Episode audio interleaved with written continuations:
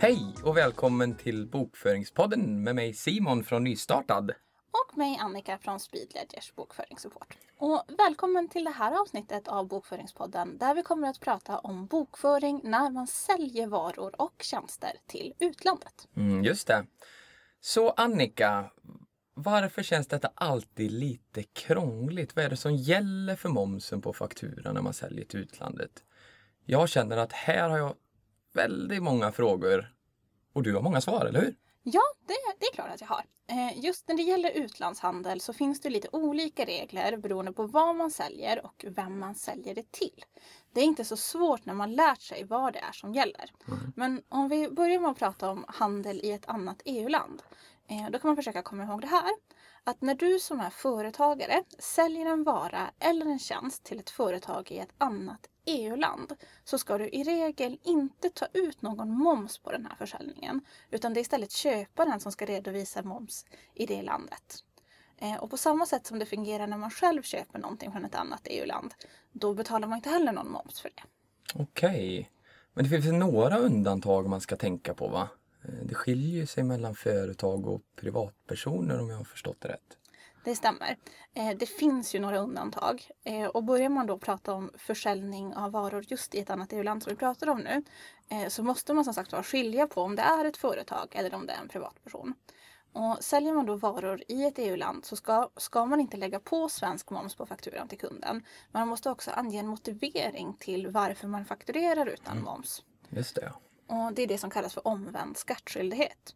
Eh, och det omvänd skattskyldighet innebär ju då att säljaren inte lägger på någon utgående moms på fakturan. Och som vi sa att det då är köparen som redovisar det här på, baserat på inköpsvärdet. Och det man menar med en motivering är ju egentligen bara ett finare sätt att säga att det ska stå på fakturan att det här är omvänd skattskyldighet. Mm. Och har man då ett faktureringsprogram så brukar de ha specifika inställningar eller fakturamallar just för utlandsfakturering. Och, och det gör ju det här mycket enklare så behöver man inte hålla allting i huvudet. Okej. Så enkelt sagt ska man inte lägga på moms om jag fakturerar ett företag i EU. Men om det är en privatperson så ska momsen läggas på fakturan, eller hur? Ja, precis. Säljer man till en privatperson i ett annat EU-land så ska man lägga på svensk moms. Eh, precis som att man säljer till en kund i Sverige. Så där blir det en helt vanlig faktura med både försäljning och moms. Okej, så jag var inte helt ute och cykla i alla fall? Nej, nej, nej, du har helt okej, rätt. vilken tur. Men vad är det här vattnumret då som jag också har hört talas om? Vad är det för något och vad behöver jag tänka på gällande det? Mm, om du fakturerar ett företag i ett annat EU-land, då har ju de ett momsregistreringsnummer.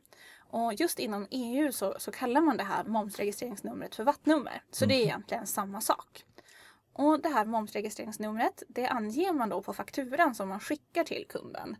Så det är alltså kundens momsregistreringsnummer som ska stå på fakturan. Och är det så att de saknar sånt här vattnummer eller att de inte har uppgett det, ja men då blir det som att man fakturerar ett företag i Sverige med vanlig svensk moms.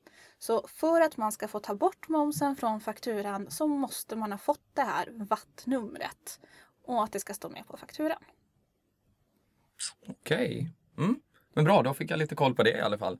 Eh, man kan också kolla det här vattnumret på Skatteverkets hemsida så att det verkligen är korrekt, ska Precis. tilläggas. Där finns det sen en funktion där man kan söka och så kommer det upp vem numret tillhör. Jag tror det står vilket land det är Mm, i. Och just det, något också. sånt där. Ja, precis. Eh, och det finns ju ett antal krav för att man ska få sälja momsfritt i andra EU-länder. Vad är det för några då? Jag tänkte bara gå igenom dem, dem lite snabbt då. Men köparen måste alltså vara momsregistrerad. Det vill säga att det måste vara ett företag eller någon annan slags organisation.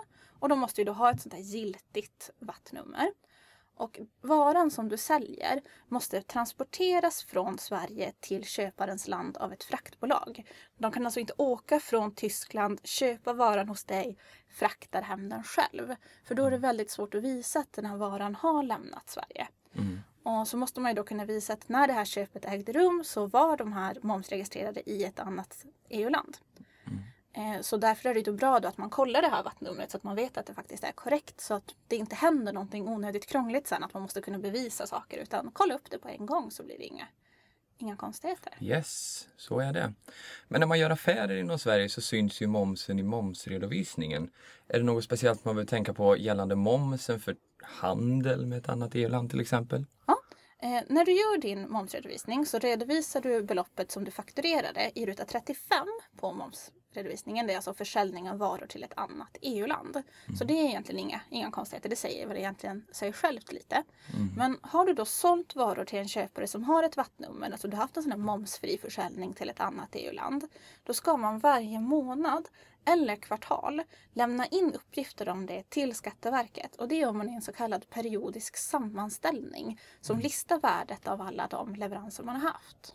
Okej, okay, så den periodiska sammanställningen hör alltså inte ihop med momsrapporten utan är en egen rapport som man lämnar in i an ja, antingen månadsvis eller kvartalsvis beroende på om man säljer varor eller tjänster. Helt rätt. Ja. Och just till skillnad från momsrapporten så en periodisk sammanställning behöver man inte lämna in om, bara med nollor. Det måste man ju med en momsredovisning måste man mm. lämna in nollor om, om det är så. Men är det så att du inte har sålt någonting under den perioden då behöver du inte lämna in någon periodisk sammanställning.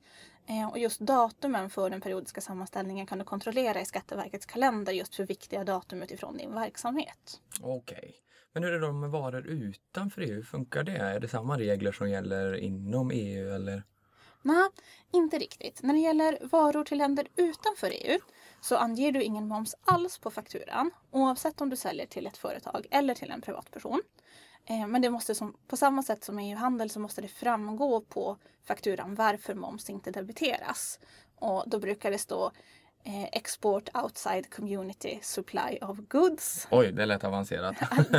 men men okej, okay. så, så själva faktureringen i sig är inte så klurig. Men sen ska ju även detta med på din momsrapport även om du inte tagit ut någon moms, eller hur?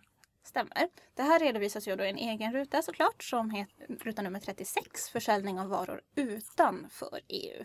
Så på så sätt så får ju Skatteverket in uppgifter om hur pass mycket försäljning utanför EU man haft. Perfekt. Gällande tjänster. Jag har hört att det inte gäller samma regler som för varor. Eh, vad är det som gäller här då? Just när det gäller tjänster till köpare från länder utanför EU så är det väldigt många olika regler och ganska många undantag. Eh, beroende på om man säljer till företag och privatpersoner, vart tjänsten används, vad det är för typ av tjänst och sådär. Så när man säljer till företagare så ska man under vissa förutsättningar sälja tjänsten utan svensk moms. Och om du säljer till privatpersoner så ska du i regel sälja tjänsten med svensk moms. Mm. Så det finns en hel del olika regler och undantag som man ska ta hänsyn till i detta läge.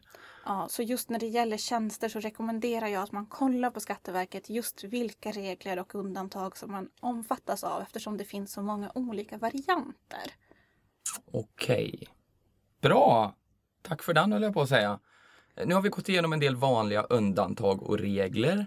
Men om vi ska sammanfatta vad som gäller när du som företagare säljer en vara eller en tjänst till ett företag i ett annat EU-land så ska du i regel inte ta ut någon moms på försäljningen. Köparen ska då istället redovisa moms i det andra landet. Be därför alltid om vattnummer när du ska sälja någonting till en företagare i ett annat EU-land. Och gällande vara eller tjänst till en köpare i ett land utanför EU så ska du i vissa fall inte ta ut någon svensk moms på försäljningen. Enklast är då att läsa på Skatteverkets egen hemsida om undantagen så att du inte missar någonting. En bra idé är också att kolla upp vad ditt faktureringsprogram, bokföringsprogram erbjuder för stöd kring detta så att du spar så mycket tid som bara går. Eh, vi på nystartat.se brukar alltid hänvisa till er gällande alla bokföringsfrågor. Ni tar ju även emot chattfrågor även fast man inte är kund hos er och det tycker vi känns väldigt lyxigt. Det är lite lyxigt. Men det gör ju också att det blir lättare för er att ställa eh, era frågor om det är så att ni har några bokföringsfrågor. Eh, och vill ni då använda chatten så funkar det alldeles utmärkt. Vi blir jätteglada om ni hör av er. Mm. Vill ni mejla så funkar det alldeles utmärkt att använda bokföringspodden spritleder.se så löser vi det. Det gör vi. Perfekt, vilken service va? Ska vi runda av det här då Annika eller? Ja, det här var ju allting som vi hade just idag om det här med försäljning till utlandet. Och i nästa avsnitt så kommer vi att prata om blufffakturor som tyvärr är lite av ett sommarfenomen. Mm, det är ni. Men med det sagt så säger vi trevlig, trevlig bokföring. bokföring.